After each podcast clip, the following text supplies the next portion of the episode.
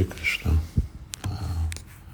Isandász kérdez, tizedikének második fejezet, 33 vers, ahol ott a angolt a, imádnak a, a félistenek imádkoznak, hogy ha bakták, akik szeretetben vannak veled, és most nézem, hogy mi a szó, tatá nati mádava taváka kvacsit brasyanti margat vai badha szúrida uh, Ivája Banga Vicsarani Igen, itt van ez a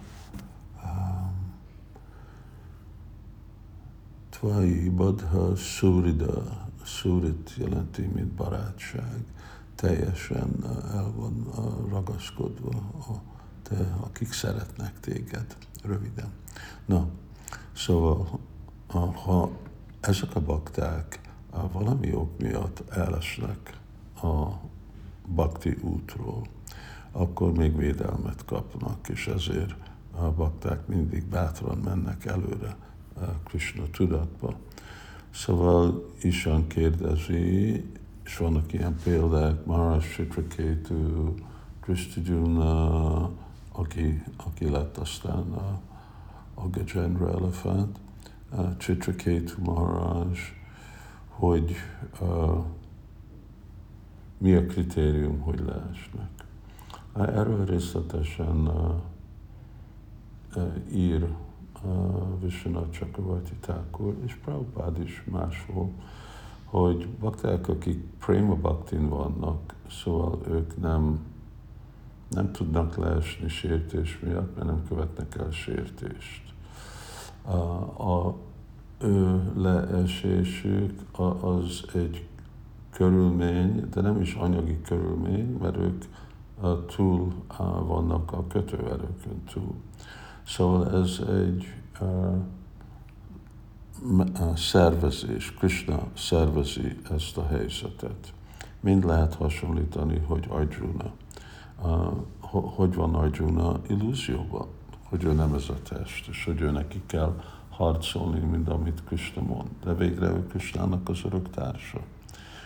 E, és erről többször beszéltem, hogy e, Krishna használja az ő tiszta baktáit, mint példa a gyakorló baktákra, hogy tudják a gyakorló bakták a tökéletes példát követni mert csak a tiszta bakták fogják mutatni, hogyha valaki elesik, Bharat Maharaj, ősz lesz, Indradrum Maharaj, elefánt lesz, Chitraketu Maharaj, démon lesz, hogy akkor hogy tudják ők folytatni az életet és visszanyerni az Úrnak a kegyét.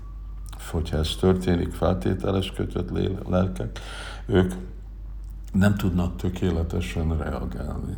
És akkor Krishna csinál körülményeket, ezek a nagy bakták, hogy akkor ők mutassák nekünk a példát. Mind a pandavák, amikor jogtalanul vannak valaki kezelve, akkor hogy, hogy élni. És ha gondolkodjuk, akkor fogjuk látni, hogy olyan sok ilyen példák vannak, hogy amikor látjuk, hogy nagy vajsnavok ilyen helyzetben vannak. A különbség az, amit itt Sula Prabhupád a magyarázatban mond, hogy amikor ezek a nagy vajsnavok vannak szerencsétlen helyzetben, ők nem felejtik el az ő identitásukat.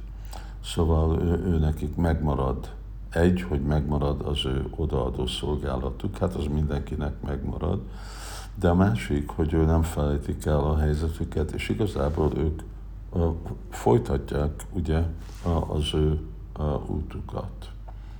Szóval, uh, ahogy Sila Prabhupád mondta, amikor jött hogy, Amerikába, hogy én csak egy bába vagyok a kezedbe, akkor táncostas, ahogy akarsz és így táncoztatja Bakt, Krishna az ő tiszta baktáit, valamikor ezt igényeli tőle, mert másképp hogy fog minket tanítani?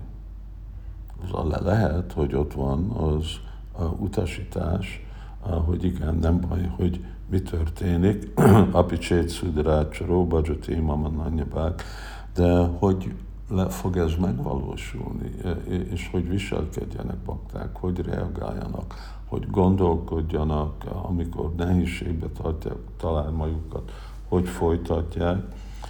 Ez, hát most ismételem magam, ez közönséges baktákkal történik, gyakorló baktákkal, ők nem tudják megmutatni a tökéletes példa, csak a tökéletes bakta. De a tökéletes bakta meg nem tud leesni a anyagi energia okása miatt. Ez csak Krisnának az elrendezése. Szóval ez a, ez a válasza Isannak az első kérdésének. Hari Krishna.